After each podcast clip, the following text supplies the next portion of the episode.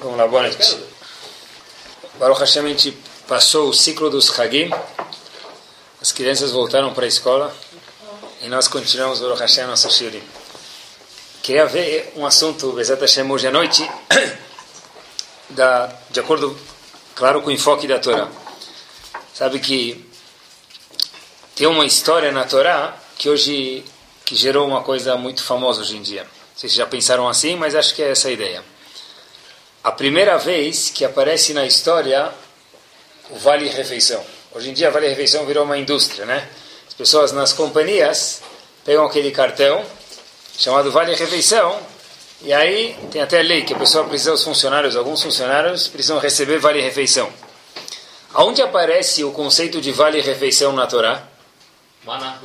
Beleza, humano, tá vendo? Tudo tem uma origem na Torá. A gente pensa que Vale Refeição é novidade? Não. Tá bom? Tudo tem origem na Torá. Então, vale refeição apareceu na Torá quando se refere ao humano. Olha que interessante, pessoal. Como funcionava? Hoje em dia, o cara tem um vale refeição, é, com um telefone celular pré-pago, na verdade, vem um cartão com uma certa quantia, quantia de dinheiro. A pessoa tem a senha dele e ela digita e gasta aquele por mês. O man tinha uma quantidade, só que era diária, não era por mês. Como funcionava o man? A pessoa tinha um crédito de um homer por dia. Esse um homer por dia veio no cartão dele de vale-refeição. Ele ia no deserto, pegava esse um homer, homer é uma quantidade, nada a ver com agora sefirata homer, tá? Ele pegava um homer e comia esse um homer de man que ele tinha diário. O que quer dizer um homer? Quanto que é isso em metros cúbicos, ou gramas, ou quilogramas, daí por diante. Eu comecei a procurar, se a gente for ver, um homer são 43,2 betzim. Cada. cada um homer. E cada betzá são 56 gramas. Então, um homer faz 2 quilos, 419 gramas.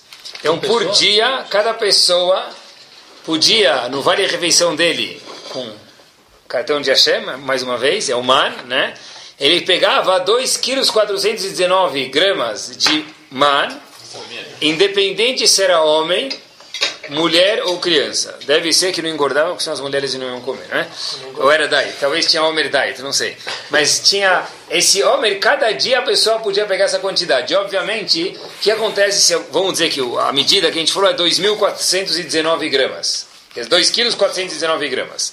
O que acontece se um, uma pessoa pegar 2.500 gramas? Estraga. estraga. Essa diferença mais estraga. Tá bom? A Gemara conta pra gente uma coisa interessantíssima, pessoal. Tem uma macerra chamada Yoma. O Daf Ain Rei Amudalev conta pra gente o seguinte. O pessoal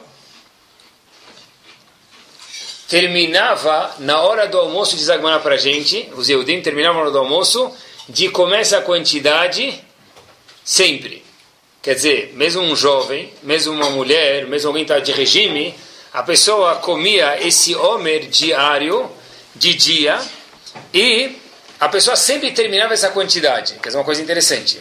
Mesmo quem não queria comer tanto, comia o homer inteiro dele por dia, na hora do almoço já tinha terminado todo o homer. E aí já estava pronto para ficar com fome para o dia seguinte. E jantar não tinha? É? Não tinha jantar? Tinha, o jantar já talvez usava, não sei como fazer, mas é, cada, é uma vez por dia acabava o homem, não sobrava nada. Tá bom? Obviamente tem alguns que não acreditavam nessa história. Como toda vez num povo, o povo é tão grande, tem pessoas que não acreditavam nessa história. Rashi diz que haviam duas pessoas. Um chamava Datan e o outro Aviram. Aviram. Dois indivíduos, Datan e Aviram, eles falaram, o que, que é isso? Só 2 quilos e 419 gramas? É pouco isso. E, e amanhã, o que, que a gente vai fazer? É melhor garantir hoje os quatro, melhor um, pom, um pombo na mão do que dois voando. Então, vamos pegar hoje 4,5 kg e amanhã a gente não precisa pegar. De repente, a, a Torá conta pra gente que Datan e Aviram pegaram mais do que o pré-estipulado por Hashem diário. O que aconteceu com esse mar? Estragou. Está escrito que saíram vermes lá, ficou uma coisa bem incômoda. Tá bom? E aí a comida ficou de fato podre, apodreceu. De repente a Torá conta pra gente uma coisa muito forte. Parece até que saiu fora do normal, pessoal. A pessoa mais anav do mundo, quem era? Moshe Rabbeinu. O indivíduo mais humilde do mundo tomou uma atitude aqui estranha. A pessoa que mais tinha paciência no mundo, que era Moshe Rabbeinu também, por ele fato de ser mais anav, ele era o mais paciente. E a Torá conta que ele ficou muito bravo.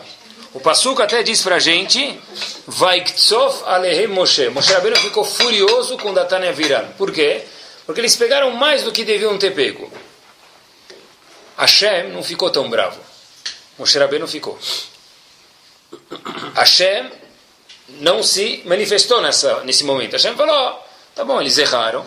Mas Moshe Rabbeinu ficou Vaiktsov, Alav Moshe, Alehem Moshe, a palavra Vaiktsov em hebraico é uma raiva muito grande. Que eles ficaram bravos sem saber que estragaram? Muito bem, a pergunta é, não, por que Moshe Rabbeinu ficou tão bravo? Isso. Moshe Rabbeinu, então, essa é a pergunta. Por que, que Moshe Rabbeinu tomou essa reação aparentemente desproporcional ao erro que eles fizeram? Essa é a pergunta. Tem um Rav chamado Rav Meir Simcha Midevinsk, só para quem saiba, ele viveu na primeira época mundial, ele, na primeira guerra mundial, e ele tem um livro chamado Meshech Chokhmah. Sabe só para a gente ter uma ideia de quem era ele? A polícia comunista pre- prendeu ele e os próprios goim da cidade foram lutar contra a polícia comunista para soltar o Meshech Chokhmah. É bom só a gente ter uma ideia de que indivíduo que ele era. Os próprios goim foram proteger ele, foram na cadeia para tirar ele dos comunistas. Meshech Chokhmah pergunta então de novo, o que que é esse negócio? Não está entendendo? Moshe Rabbeinu ficou bravo e Hashem não ficou bravo. E por que Moshe Rabbeinu ficou tão bravo? Tá certo que eles erraram, mas é tão grave assim? Diz Meshech Chokhmah que de fato o fato que eles erraram não foi o agravante. O problema foi o seguinte.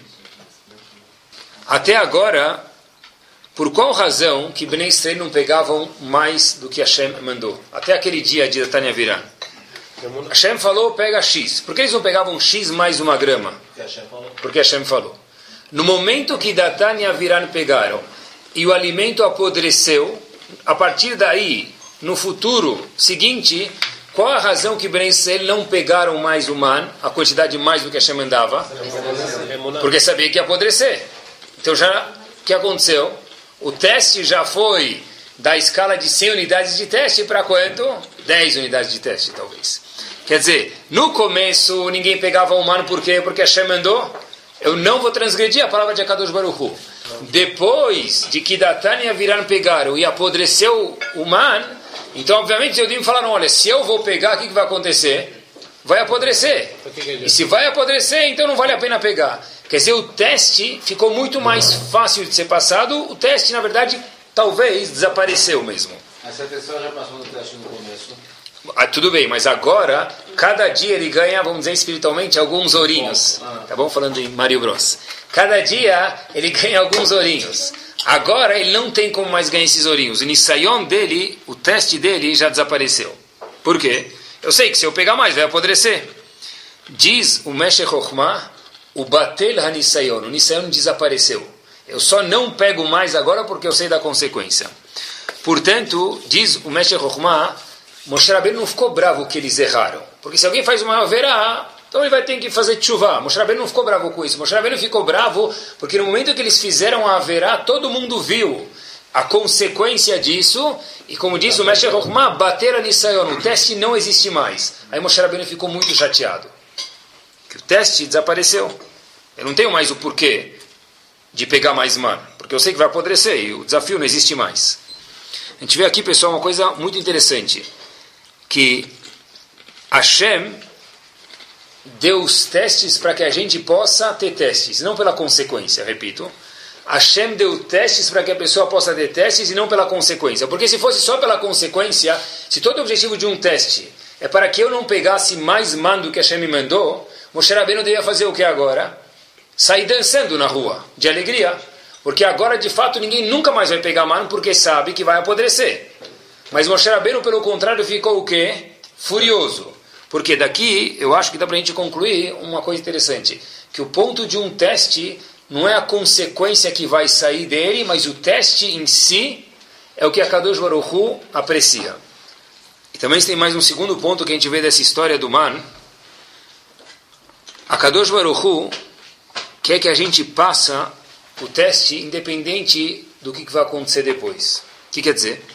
Hashem fala para a gente, olha, eu quero que vocês cumpram esse teste. Por quê? Por uma razão, porque eu mandei. Mas, e se eu fizer Hilul Shabbat, eu vou ganhar menos no fim do mês, por exemplo? Ah, então eu não vou fazer Hilul Shabbat, eu vou cuidar do Shabbat. Hashem diz, não, eu quero que vocês cumpram Shabbat, por exemplo, porque eu estou mandando. Fato é que Hashem falou para a gente, eu quero que vocês não comam mais, não peguem mais mando que eu predestinei. Por quê? Não porque vai sair bichos. Não porque vai apodrecer, porque eu mandei. No momento que Moshe Rabbeinu viu que ia sair bicho, ele ficou chateado, porque as pessoas já não estão mais fazendo pelo teste, estão fazendo já porque não tem mais vontade de fazer. Daqui a gente vê, pessoal, que o objetivo de um teste é o teste em si, porque Hashem mandou, e não por causa de um outcome. Muitas vezes as pessoas perguntam isso, né? Ah, como pode ser que tal pessoa cumpre Shabbat e a parnassá dele, por exemplo, é isso, a família dele é isso, aconteceu isso com ele, e outro que não cumpre aconteceu melhor. O teste de cumprir Shabat, por exemplo, é um exemplo. Então, N exemplos que, que existam, não é relacionado porque se eu cumprir automaticamente tem que acontecer uma coisa. Porque o teste é porque Hashem mandou. O Yudi tem que entender que as mitzvot são porque Hashem mandou. Obviamente, toda mitzvah atrás dela tem uma berachá. Nem sempre a gente enxerga a bênção, mas todas têm. Mas eu não posso fazer só por causa da bênção, eu tenho que fazer porque a Kadosh Baruch Hu me mandou.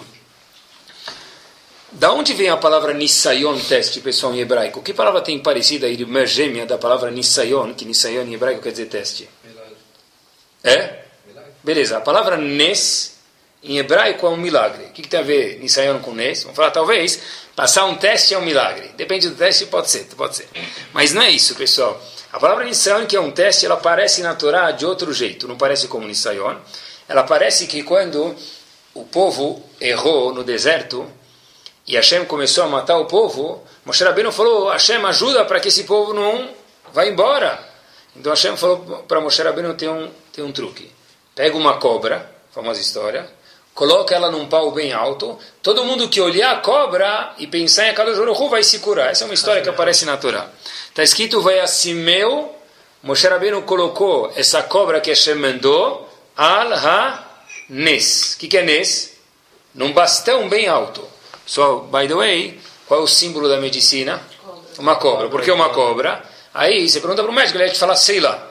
Mas a pessoa que sabe que tudo vem da Torá, que o DNA do mundo é a Torá, sabe? Porque essa é a razão que o símbolo da medicina é cobra. Porque a última coisa que tem a ver com o médico é uma cobra. Eu, se fosse fazer um símbolo do médico, ia colocar um estetoscópio. Ou talvez um avental branco. Não é numa cobra. Porque na Torá, cobra é um símbolo da cura, e por isso que o, médico é uma cobra, tá bom? Certeza que esse é o DNA do mundo, que a Torá e tudo está lá.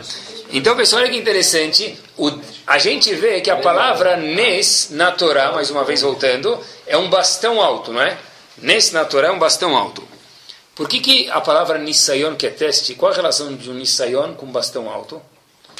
Pessoal, prestem atenção. Todo nisayon, todo teste que a Kadosh Baruch dá para a pessoa, tem como finalidade fazer a pessoa o quê? Se elevar, ficar mais alta. Por isso que a palavra nisayon e nes são irmãs. O objetivo de um teste, pessoal, que a Kadosh Baruch dá para a pessoa, aquela que um, um, indivíduo não pode dar para o outro testes, porque a gente não está aqui para testar os outros, né? Mas o ponto todo é que um nes vem que a Kadosh Baruch dá para que a pessoa possa crescer. Isso chega até na Allah, olha que interessante.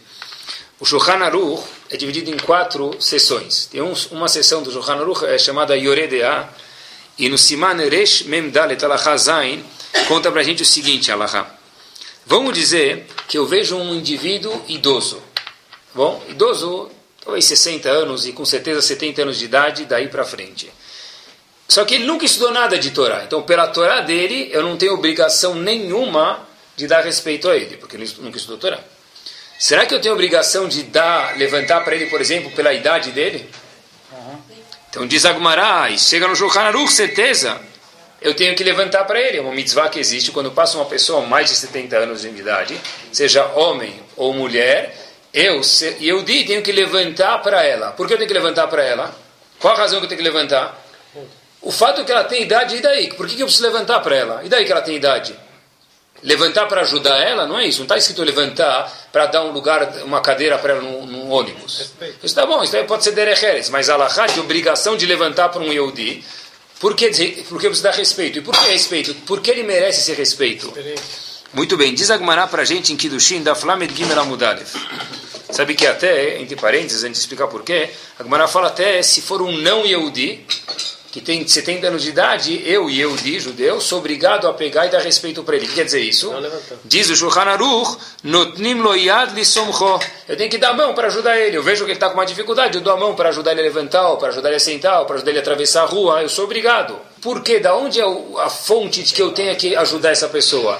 Porque a idade causa com que eu tenha que ajudar ela? Essa é a pergunta, tá bom? Então diz Agmará em Kiddushin o seguinte... O fato que essas pessoas com 70 anos estão vivas por 70 anos de idade, isso com certeza absoluta diz eles passaram por algumas ocasiões de testes, algumas dificuldades na vida deles. E o fato que eles estão vivos até hoje merece respeito. E de novo, eu preciso dar respeito para alguém que tem 70 anos de idade ou mais, por quê? Tem gente que diz só por curiosidade 60 também, mas ela é 70. Alguns são mahmiri, mesmo 60. Mas 70 anos eu já sou obrigado a dar. Por que isso? Porque, mas ele não sabe Torá, então não é pela Torá, é só pela idade. Porque a idade gera que eu preciso levantar para ele. É o que a gente falou antes, o teste que a gente está falando hoje à noite, já que a pessoa passou por tantos testes na vida, tantas dificuldades, essa pessoa merece respeito. Só pelo fato dele estar tá vivo com essa idade e ter passado por tudo que ele passou. Mas não existe ele ter 70 anos e não ter passado por tantas dificuldades? Não existe. Na verdade, eu, a gente sempre acha que nós temos alguns problemas e o vizinho, de cima, de baixo, da direita, da esquerda, não tem. Mas não existe. Não existe. Todo mundo. A Gemara, na verdade, está falando que é uma obrigação, independente da pessoa, independente de onde ele estiver morando no mundo, eu tenho que levantar para ele. Por quê? Porque certeza absoluta é ser obrigado. Porque se ele tem 70 anos de idade e ele está vivo, ele passou por inúmeros testes na vida, e por esse por ele ter vencido esses testes ou esses obstáculos, eu sou obrigado a levantar para ele. Não existe ninguém que não passou por testes. Talvez alguns tenham mais testes, outros menos. Talvez alguns demonstram mais e outros são bons é, atores. Mas todo mundo tem testes, pessoal. Por que lo aleno, velo aleche, a Kadosh Baruchu dá um sofrimento para uma pessoa? Um, entre parênteses, pessoa que pensa, tem a ver um pouco com testes, eu vou falar que lembrei agora disso, uma pessoa que pensa que ele vai ficar feliz quando ele não tiver mais dificuldades na vida, essa pessoa está condenada a ser um infeliz até pelo menos 120 anos de idade. Porque o camarada está falando para a gente que não existe ninguém que não tem testes, ninguém tem, não tem dificuldades. Eu tenho dificuldades, certeza quando eu chegar a tal idade eu superar essas dificuldades, aí vão aparecer outras. Porque não existe uma pessoa que não tem dificuldades. Quer dizer, a simcha da pessoa, a alegria da pessoa não pode estar vinculado a ele ter os testes. Porque senão a pessoa, infelizmente, não vai, nunca vai ficar feliz. Voltamos. Mas porque cada... pode deixar infeliz. É? Depende. Então, na verdade, é o seguinte. A felicidade da pessoa não depende da, diretamente dos acontecimentos da vida, depende de como eu vou reagir a eles. Se você passar o teste, você vai ficar feliz. Pode ser, e posso até falhar e também ficar feliz, porque ninguém passa todos os testes. Errar, por definição, é humano. Pessoal, se a pessoa não, não errasse, se a pessoa fosse perfeito, ele estaria morando agora lá em cima, falando do chá para Kadosh Baruch Tá bom? Malachi, anjos. Por que, Aleno, voltamos a Kadosh Baruch dá um sofrimento para uma pessoa? Qual é a razão? Uma das respostas, a gente falou, que a Kadosh Baruch dá esse sofrimento como oportunidade para que a pessoa possa crescer. Tá? E é óbvio isso, quanto mais. A, ninguém quer ter adversidades, pessoal, mas de fato é que é assim mesmo. Quanto mais adversidades eu tenho na vida, mais maduro eu sou. Pega uma pessoa de 13 anos de idade, de 14, de 12 ou de 15, que ela não tem seis motoristas, três babás, etc. E, tal. e outro indivíduo ele tem, ele, coitado, é, a situação dele é essa, ele, teve que, ele tem que pegar para a escola ônibus, metrô, interligação, é, trem, charruari. Assim, precisa pegar três condições, precisa três horas para chegar na escola e para ir e voltar. É, essa é a situação dele. Quem é mais maduro? Ele ou o indivíduo que vai de motorista e volta de motorista e nem sabe como chega na escola e volta a pé? Ah, quer dizer que não pode mudar de motorista? Não isso.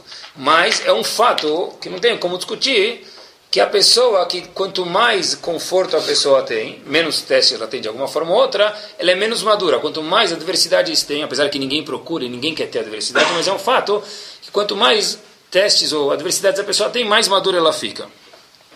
Então, a Kadosh Baruch Hu dá um sofrimento para uma pessoa para que ele possa crescer, pessoal. O Mará conta para a gente uma coisa muito difícil em Avodazará, e talvez a gente entenda um pouco melhor o que é um teste. No Daf Yudhet Amudalev, que havia um Rav chamado Rav Hanina.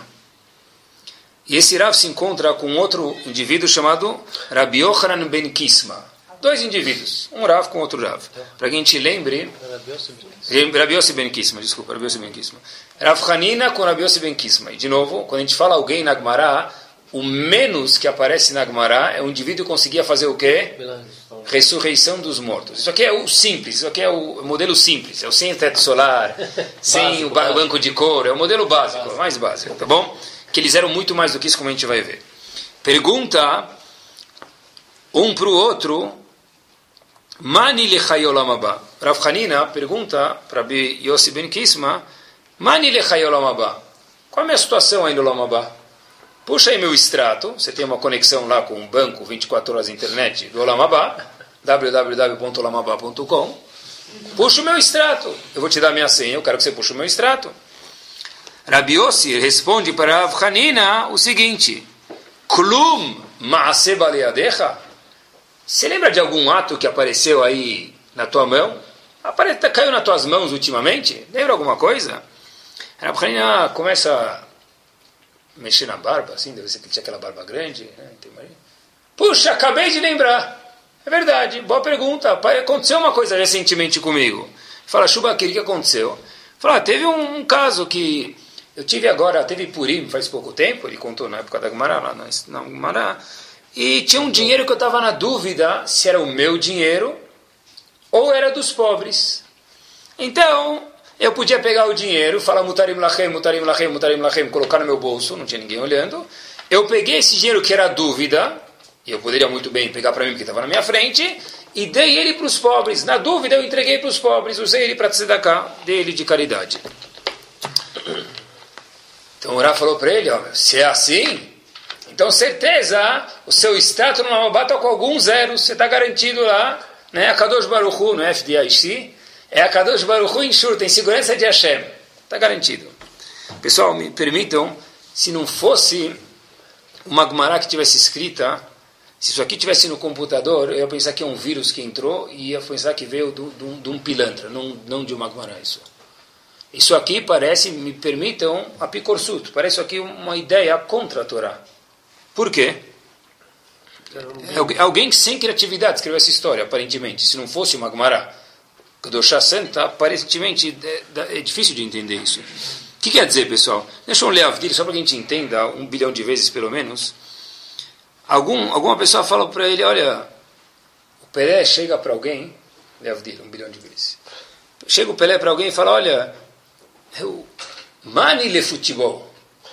Como é que está a minha situação no futebol? Que que você, será que eu sou um, na época do, de ouro, né? Será que eu era um bom jogador, tal?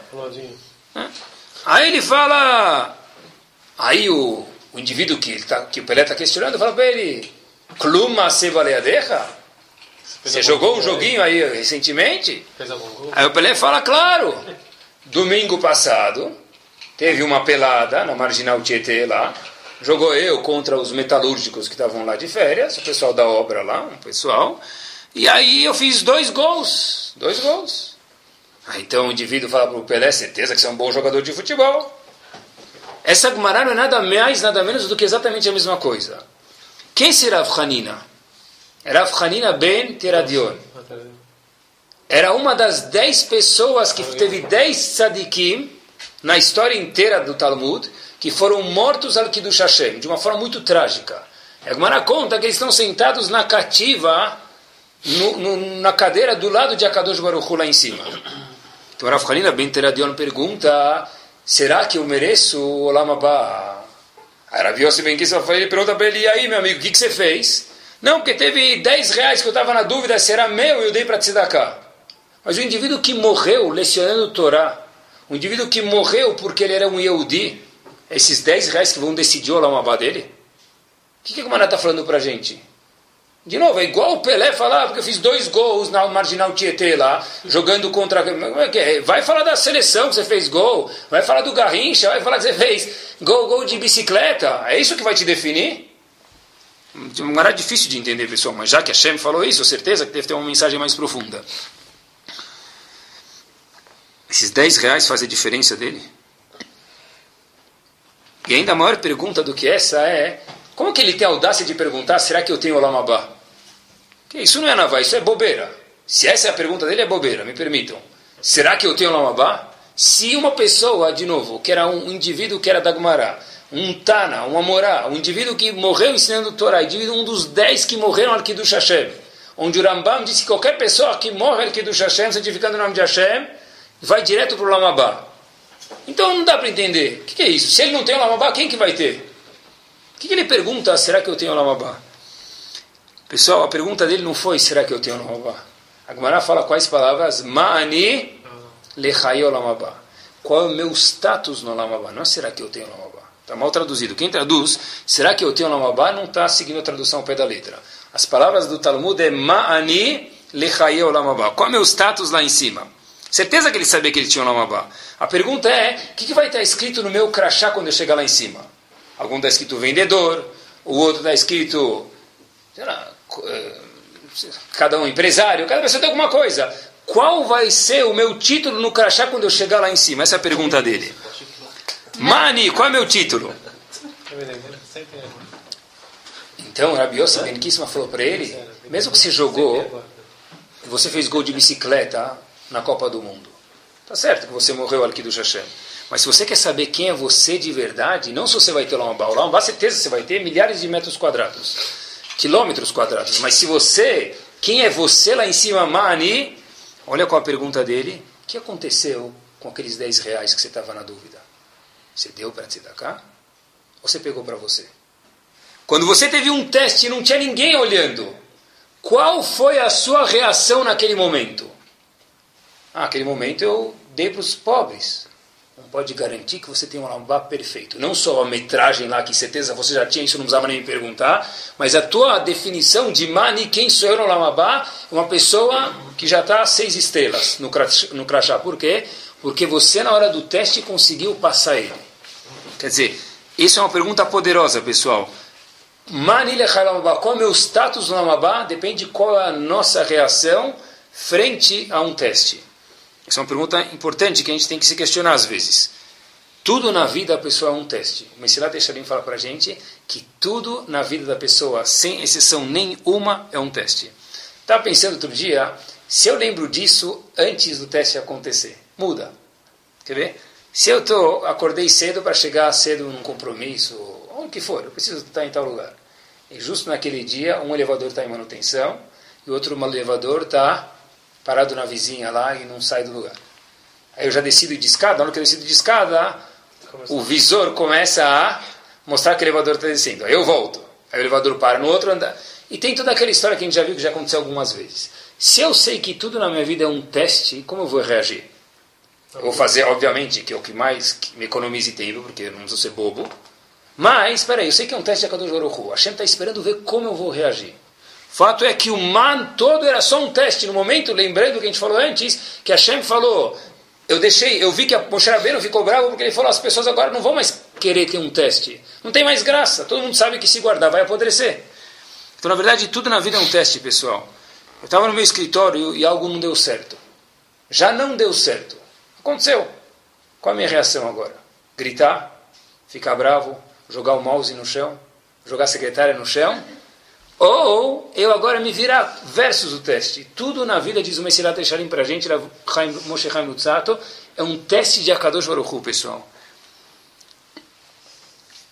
Outra coisa que acontece também. O marido foi gentil com a esposa, ou a esposa foi gentil com o marido. Só que o outro não foi recíproco com ele. Eu fui gentil com minha esposa, ou minha esposa foi gentil comigo. E tinha certeza que eu devia ser recíproco com ela, ou vice-versa, cada um falando com o outro. Como eu vou reagir agora? Ela devia ser gentil comigo, ou eu devia ser gentil com ela naquele caso.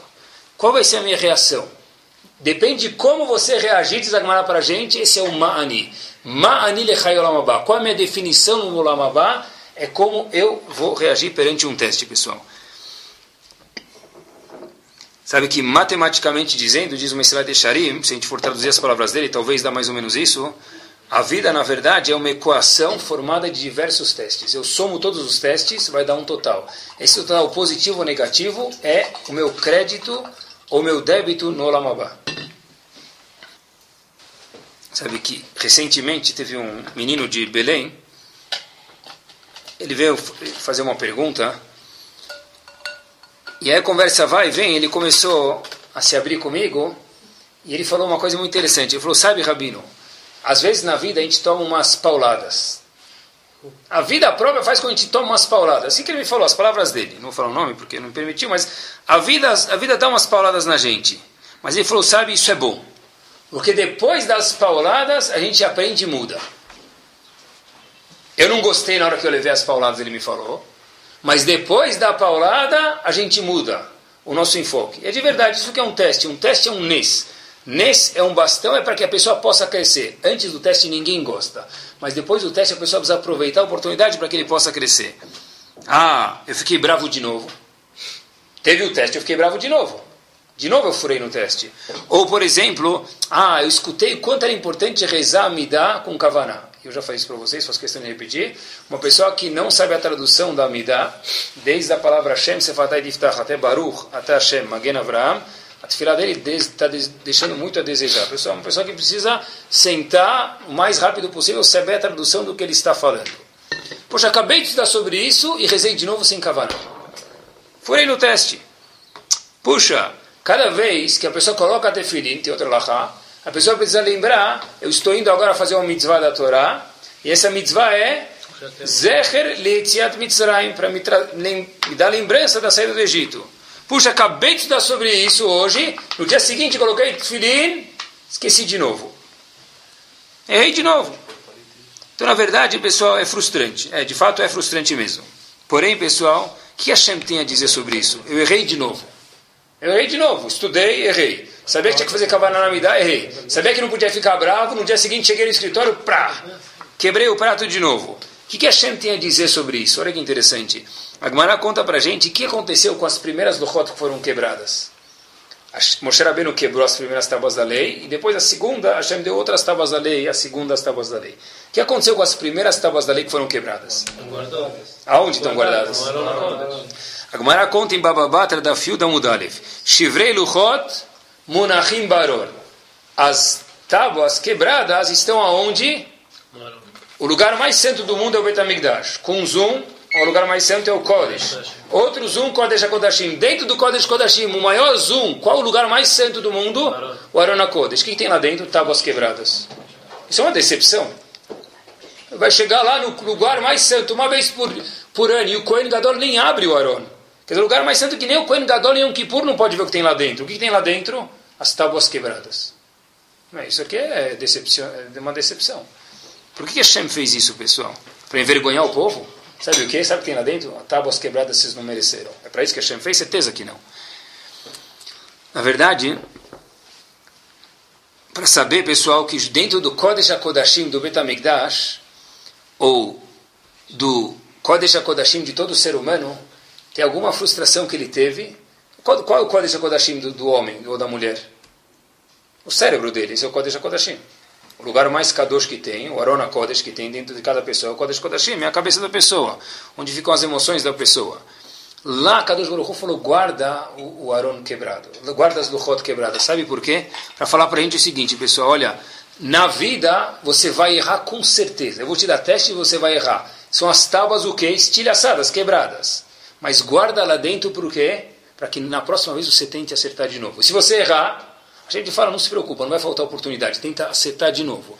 O ponto todo é que a pessoa não pode falar, eu errei, então eu sou um fracasso. Eu fracassei, mas eu preciso tentar de novo. Quantas pessoas rezam a me dar sem kavaná? Sei lá, erraram. Mas leão de verdade, gigante de verdade, um anjo de verdade, é aquele indivíduo que vai lá e amanhã tenta rezar de novo com kavaná. É isso aí, pessoal. Leão de verdade. Sabe que eu vi uma, uma pessoa uma vez me falou uma coisa muito verdadeira. Que as pessoas acham que o segredo num casamento, isso é muito verdade, está no ponto de quanto parecido o homem é com a esposa, ou quanto parecida a esposa é do marido. Eu escutei isso dezenas de vezes. Já que eu sou diferente da minha esposa, já que minha esposa é diferente de mim, aí tem aquela lista lá que você pegar e escrever no papel higiênico, precisa de uns 36 rolos para desenrolar, né? Aí tem toda aquela lista lá do. Porque quanto mais parecido. Quanto mais parecido, melhor, porque eu sou arrumado, ela é desarrumada, eu sou ágil, ela é não sei o que lá, eu sou gasto, ela não gasta, ou vice-versa, tanto mais, tá bom? Então, a pessoa acha que quanto mais o marido é parecido com a mulher e quanto mais a mulher diz que é parecida com o marido, melhor. melhor. Pessoal, a verdade é que isso aqui talvez é impossível, porque a Hashem não deixa que isso aconteça, tá bom? Somos provas disso. Mas o ponto todo é, como qual é o segredo do sucesso? Não é quanto mais parecido o homem e a mulher e vice-versa, é quanto mais quanto melhor eu consigo reagir às dificuldades dela e quanto melhor ela consegue reagir às minhas dificuldades. Aí está o segredo do nisayon de um casamento. Não é ter uma mulher parecida ou um marido parecido, é como eu vou reagir ante as dificuldades, as diferenças dela e vice-versa, pessoal. O Rebbe de Kos costumava dizer que não tem nada mais completo do que o quê? Não me escutaram? Não tem nada mais completo do que um coração quebrado. Assim dizia o Rebbe de. Não tem nada mais completo do que o coração quebrado. Quer dizer, Shivrei Luchot Munachim Baron, o fato das Luchot quebradas estarem no Aron, no Kodesh HaKodashim, um lugar mais santo, é para mostrar que o teste, às vezes a pessoa falha. Mas o ponto é não deixar de tentar de novo, pessoal. Eu vou falar para vocês, de fato, nós somos sortudos. Shlomo Amelech, o homem mais sábio do mundo, falou uma frase em Kohelet. O motar Adam na behemá, ain que akol havel. Eu quero que vocês traduzam isso para mim. O motar quer dizer motar, a mais. Shlomo Melech é o homem mais sábio do mundo. Se Bill Gates falasse isso, a gente ia estar, uau. Shlomo Melech colocava o Bill Gates no bolso pequeno dele, dobrado. Shlomo Melech, né? O dedinho do pé dele não dava Bill Gates. É muito mais do que Bill Gates. Shlomo Melech falou qual é a diferença entre o homem e um animal o motar, o que tem a mais o homem do que um animal é o quê? Ain. O que, que é Ain? Nada. Mas não pode ser essa tradução. O homem é nada mais do que um animal? Fica. Aqui não, eu, não, eu não me considero nada mais do que um animal. Eu não sei nem fazer mu direito. Eu sou pior que a vaca, então, porque a vaca sabe fazer mu, o cachorro late, eu não sei nem fazer isso. Será que é isso que Shlomo falou? Não deve ser. Que a kol havel é tudo lixo, mas não deve ser isso que Shlomo falou, pessoal o mais sábio do homem falou que um homem igual a um animal não pode ser isso. Pessoal, uma vez eu escutei um perucho fantástico. É o seguinte: as pessoas acham que o homem tem livre-arbítrio igual a um ser humano. Principalmente hoje, que os animais são treinados, né? Eu vi, eu procurei um pouquinho para o senhor, e eu vi que agora já conseguiram treinar cachorros para fazer as necessidades no vaso sanitário. Oh, então agora acabou. Está melhor do que tá melhor do que tá melhor do que um bebê. Né? O bebê às vezes tem que demora tempo e faz na fralda. O cachorro já consegue em menos tempo ser domado aí fazer as necessidades. Eu não sei se ele faz o xeriatzar ou não, mas ele faz as necessidades no vaso sanitário. Então qual a diferença entre um homem e um animal? É verdade. Para quem pensa assim, ai, não tem nenhuma diferença. É verdade. Quem tem essa mente pequena não tem diferença nenhuma. Mas isso certeza não é o que o Shlomo Aler falou, pessoal. As pessoas acham que o homem é igual ao animal. Aí eles falam para ele: não, não, o homem tem escolha, o animal não tem. Eu provo que isso é mentira. Se você colocar dois, duas rações, bonzo e purina, na frente do, do cachorro, tem bonzo de, de, de bacon e purina de frango. Tá bom? E o cachorro é tzadik, ele não quer comer bacon, é tzadik. Então o cachorro quer comer frango, que é, acha que é caché. Tá bom? Tá bom? O cachorro é tzadik, ele pode escolher um outro. Você pode colocar hoje X ou Y, o cachorro escolhe. Se a diferença do homem e do animal é que um escolhe e outro não escolhe, isso é mentira, porque o cachorro também tem escolha. O cachorro pode escolher morder alguém ou não morder. Eu posso atacar o cachorro, ele pode me morder. Eu posso atacar o cachorro e na mesma situação o cachorro não me morder, ele escolhe. Qual a diferença entre um homem e um animal? Diz Shlomo Amelech, Ain. O motar adam bema Ain. O que quer dizer Ain? Aval yesh neshama. Aleph é Aleph, Yud, Nun. A diferença é o que o homem tem a mais do que o animal é Ain, Aleph, Yud, Nun, Aval, Yesh, Neshama. Que o homem tem Neshama. E daí? E como se manifesta essa Neshama? Na própria palavra Ain está a resposta. O que quer dizer Ain em hebraico? Ein em hebraico? Não. não. Com Aleph. Não tem, não tem. Não. Ein é não. Quer dizer, Avaliesh Neshama, a Neshama do homem se manifesta, homem quer dizer homem ou mulher, né? ser humano, diz o homem mais sábio do mundo, sabe quando? Quando ele sabe falar não. E isso um cachorro não sabe fazer. O cachorro sabe escolher entre bonzo e purina, entre suco de laranja e guaraná, isso ele sabe escolher. Entre suco, suco de laranja e água. Agora, entre o que é bom e é ruim, falar não, o cachorro não sabe. Se o cachorro tiver diabetes, ele não vai saber não comer doce. Se o cachorro não puder comer tal alimento e faz mal para ele, não vai poder. O homem, se quiser, tem o privilégio de falar não. Apesar que eu quero, para minha barriga faz bem, para o meu cérebro, para minha chamar, para o meu corpo, eu sei que não faz bem. Então, Motar Adam Minabema diz um bilhão de vezes, Bill Gates, elevado a um bilhão, quer dizer, o maior homem, Shlomo Meller, qual a diferença entre o homem e o animal? Ain, a Neshama dele, a Valiesh Neshama. Como se manifesta nessa Neshama no momento que o homem pode se controlar? falar não para algumas coisas. E na verdade, pessoal, nós somos sortudos. Quem quer ser sortudo? O pessoal na rua, que razão ele tem para controlar os olhos dele? Qual razão no mundo tem uma pessoa que não tem Torá, por mais rico, mais influente socialmente, mais culto que ele seja, ele fez PhD três vezes em Harvard. Qual razão que ele tem para controlar os olhos dele? Zero. Ele é um coitado. Qual a razão que ele tem para controlar as emoções dele para não ter inveja do outro ou da outra? Zero. Nós somos sortudos. Nós, Eudim, temos um tzivui em casos, temos um, uma ordem de Akadosh Baruch em alguns casos de falar não para algumas coisas. Se a gente fracassou, a Hashem fala, amanhã eu vou te dar mais um teste. Isso é uma sorte, pessoal. Vontades físicas, emoções, sentimentos. A pessoa tem limitações. Isso, na verdade, não é para a pessoa se sentir presa, mas olha quanto eu posso. Isso aqui é, um, é essa é a diferença entre um homem e um, ser, e um animal, pessoal. É difícil mesmo quando que às vezes a sociedade impõe sobre a gente algumas coisas, a gente tem vergonha de falar não, por causa que a voz da sociedade fala mais alto. É difícil, mas devagarzinho, acho que a pessoa tem que tentar melhorar 1% a cada tanto tempo e, e ver, será que eu tenho que ver para a sociedade ou respeitando a sociedade, a sociedade que vive para mim. Quantos casos as pessoas falam, olha, eu sei que isso é certo, eu sei que quero fazer isso, mas eu tenho vergonha. Então, de novo, eu tenho que viver para a sociedade, ou eu tenho que respeitar a sociedade, a sociedade tem que ver para mim. Isso é um teste que a gente tem que sempre pensar, pessoal. Às vezes, quando eu converso com os alunos no Shivá, eu falo para eles que eu entendo de verdade, eu sei que é difícil os conflitos internos que a pessoa tem quando ele precisa mudar um pouco o status de quem ele é para quem ele quer ser. E tem que ser levado em conta mesmo. Mas eu falo para eles eu, que uma pessoa que sabe falar hoje não, no futuro ela vai ser apreciada, pessoal. E aquelas mesmos colegas que no começo, às vezes, sabe, é difícil, às vezes as pessoas não levam uma pessoa tanto a sério, ele começa a mudar, ele fala não, em alguns casos de uma forma saudável, essa pessoa, no fim, vai ser um amigo e um ajudante para os colegas que não falaram não. Baruch Hashem, eu estou no Yeshiva faz 11 anos, e eu tinha aluno que eu entrei que tinha 16 anos, já tem 27, eu vejo esses alunos de 27 que souberam falar não, hoje ajudam os alunos que não souberam falar não. Quer dizer, quando na época é difícil a pessoa saber falar não, essa pessoa vira um mentor para aquele que não soube falar não. Era difícil, é, e de fato é difícil. Às vezes a pessoa escorrega e tem que subir de novo. Mas são essas pessoas que sabem que crescem, pessoal, e ficam mais do que o normal. Que que um, se a gente falar para alguém, você é um cara medíocre, a pessoa vai ficar ofendida, não é? O que quer dizer medíocre?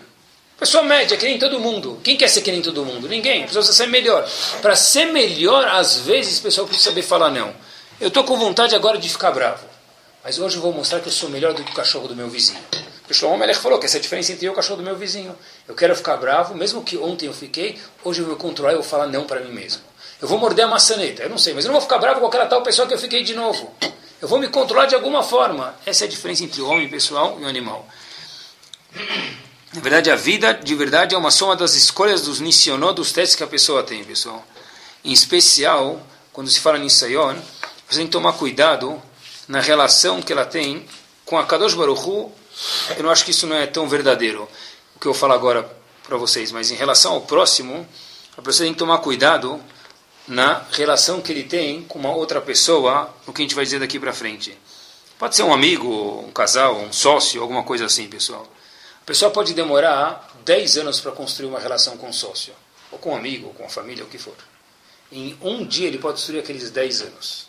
Eu repito, a pessoa pode tomar 10 anos de esforço para escalar o Everest com alguma certa pessoa. Depois que ele ficou muito amigo, ficou muito fiel, ficou um bom marido, uma boa esposa, uma palavra torta, o que acontece? Não só que ele perdeu aqueles 10 anos, como ele vai escutar por 10 anos aquela besteira que ele falou. São 10 anos pessoa que a pessoa trabalhou. Em relação a Kadosh Baruch eu não sei se é assim. Mas em relação ao próximo, eu tenho certeza que é, que é assim. A pessoa, um descaso, um nervoso, a pessoa pode perder 10 anos de trabalho, pessoal. Sabe que contam que, que a, a mulher, não sei se é verdade isso, mas é assim que dizem, que a mulher tem que ter a última palavra na discussão. Aí perguntam o que acontece se o marido dá mais uma palavra depois dessa? Aí falam que é um. É um... Não, não, sim, sim, essa piada é velha. Não, se o marido dá uma palavra depois, diz que o que acontece? Aí já é o começo de uma nova discussão. Tá bom? Então, na verdade, é o seguinte: às vezes a pessoa tem que saber ficar quieta mesmo, porque com uma palavra fora do, da hora, fora que ele vai sofrer por mais 10 anos da besteira que ele falou, vai ficar escutando aquele disco quebrado de novo porque ofendeu a pessoa de verdade, mas mais ainda ele estragou, ele estragou de fato o pessoal 10 anos que ele trabalhou com sócio quem que seja, pessoal. Como fala uma pedra preciosa, o diamante em hebraico? Tá. Como, e tem mais uma palavra. Uma pedra preciosa, um diamante. Margalit é uma pedra preciosa ou diamante? Margalit? Margaliot são diamantes. Tá bom? Então a gente aprendeu hebraico também. Pronto. Ulpan. Margaliot são diamantes. Eu vi uma explicação fantástica, pessoal. O que quer dizer, mar... da onde vem a palavra margaliot? Diamante, em hebraico, é margaliot. Mas, em hebraico, mas olha, ela achou que era feio, mas é lindo, olha. O que quer dizer mar em hebraico? Amargo. O que, que é, agora, um, um diamante é margalit, não é? Um diamante é margalit. Mar é amargo, o que, é galit? O que, é gilita em hebraico? Descobriu. Descobriu. Margalita, um diamante, quando ele surge, quando eu pego o amargo que a Kadosh Baruch Hu, Aleno mandou para a pessoa, e eu descubro ele, eu trato ele. Daqui sai quem? Um diamante. Em hebraico, diamante é margalit, é o que? O mar, o mar, o, ama, o amargo foi descoberto. Como ele foi descoberto? Depois que passou pela pessoa, ele foi destilado, daí sai o margalit, sai um diamante, pessoal. Quando a esposa vem então pedir um diamante, pode falar, se passou um teste? Então já teve teu diamante, né? Então, então, na verdade, é o seguinte, passar um teste, pessoal, de fato ninguém gosta, mas esse é o diamante mesmo. Tá bom, mas ninguém gosta, mas precisa para virar diamante. É isso mesmo, esse é o ponto. Ninguém gosta, tá bom? Eu vou contar um segredo para vocês. Eu, eu, se alguém me desse... dificuldade para virar... É, precisa. As pessoas que passaram dificuldade são muito mais maduras. A gente não quer ter dificuldade que a Hashem não mande, mas de alguma forma ele vai mandar. Ele manda. Se, se alguém... Se alguém... Pessoal, vou falar para vocês. Se alguém me desse o, o mundo inteiro dobrado num, num pacote, para mim, falasse para mim passar o, os meus primeiros anos de estivar de novo, eu falar para ele, obrigado, eu não vou aceitar. Porque eu lembro, quando eu cheguei, saí do Brasil, cheguei lá, eu sabia ler três palavras de Gumará, sabia, achava que era o, o computador, o, humano da Gumará, chegando lá, não, não, não, sabia nem que lado era Rashi. O Rabino falou que o Rashi é do lado direito. Aí virava a folha e o Rashi foi para o lado esquerdo. Eu falei, do lado direito ou lado esquerdo? Então depende da folha. Quem estudou Gumará sabe, é assim. Eu passei de muito sofrimento. Então, na verdade, se alguém falasse para mim, olha, faz de novo os primeiros anos de Shiva, eu falar para ele, meu amigo, você pode encapsular o mundo inteiro e dar para mim, eu falo, não aguento. Eu não, vou, não, eu, eu, acho, eu não acho que eu vou ter força de fazer de novo.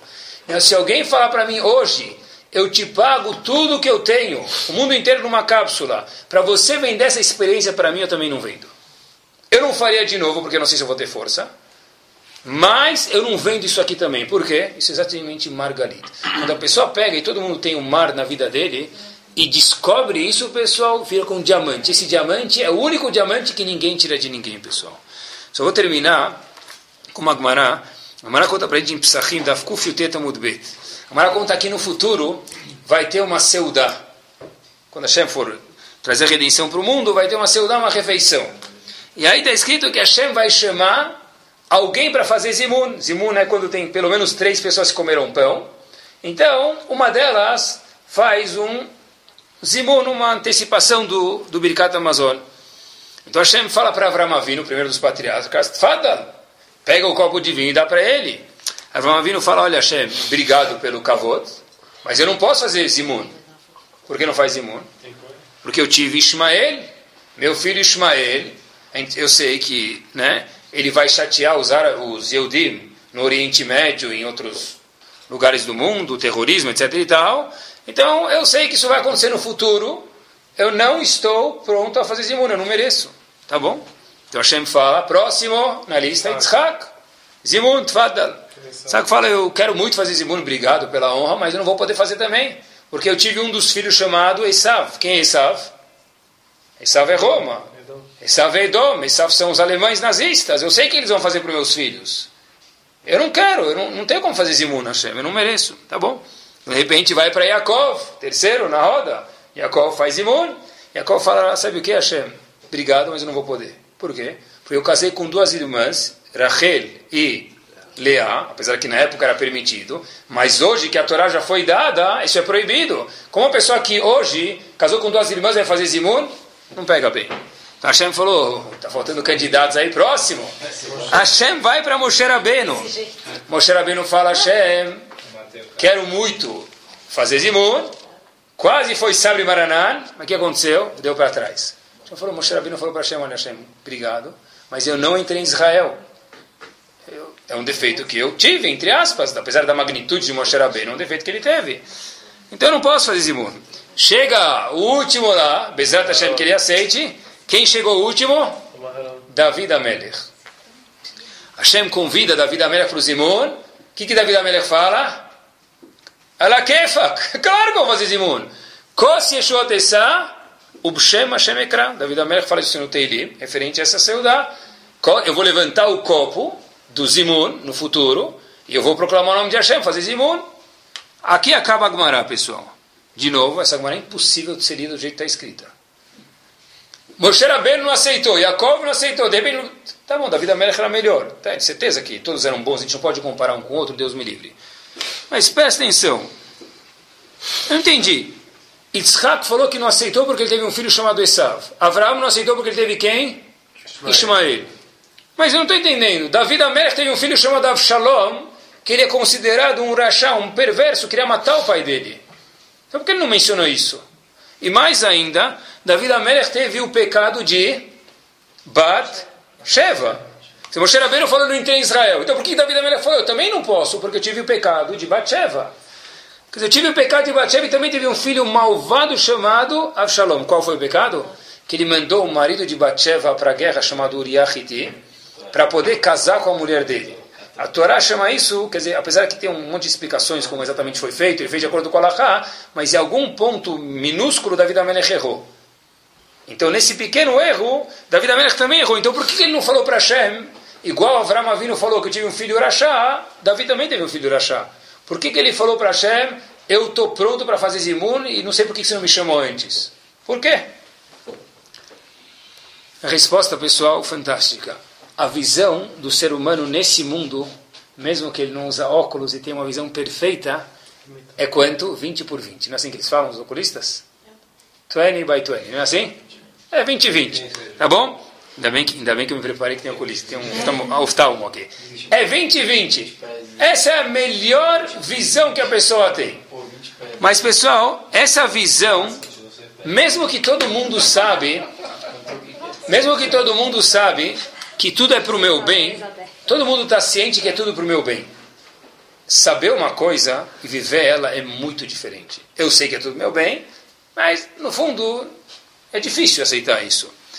Então, Hashem fez, vai fazer uma seudá no futuro e vai falar, olha, acabou tudo. Agora olhando para trás, vocês veem que é tudo para o teu bem.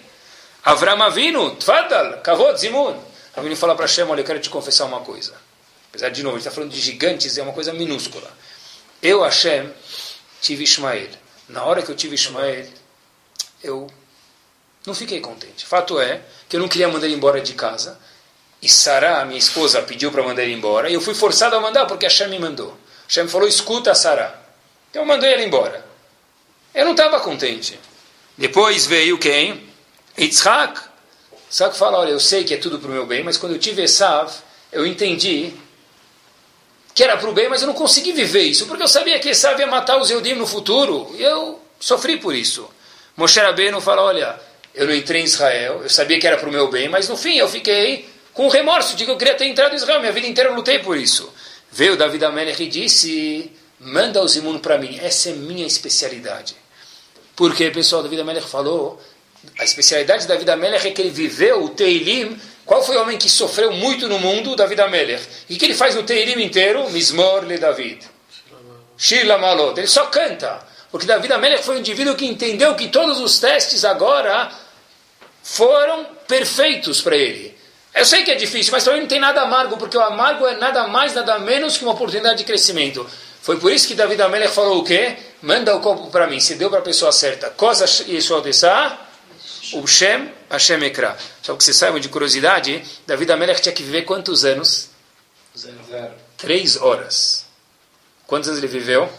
70 anos e três horas. 70 anos foram de doação de quem? Adam Arishon. Adam Arishon é escrito com Aleph, Dalet e Mem Sofit. Adam. Adam é formado de Aleph, Adam, Dalet, David e Mem de quê?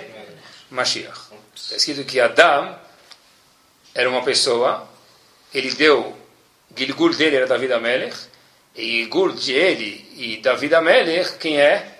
Mashiach. Se Bezat Hashem, a gente possa se zorrer de quando aparecer um teste, lembrar que Mani, quem sou eu de verdade, é como eu vou reagir ante os testes que Kadosh Baruch me dá. Kadosh possa dar testes que a gente tenha facilidade de passar, cresça com eles, a gente já passou por Adam, David, e possa chegar, Bezat Hashem, Bimherá, no último estágio, que é Mashiach.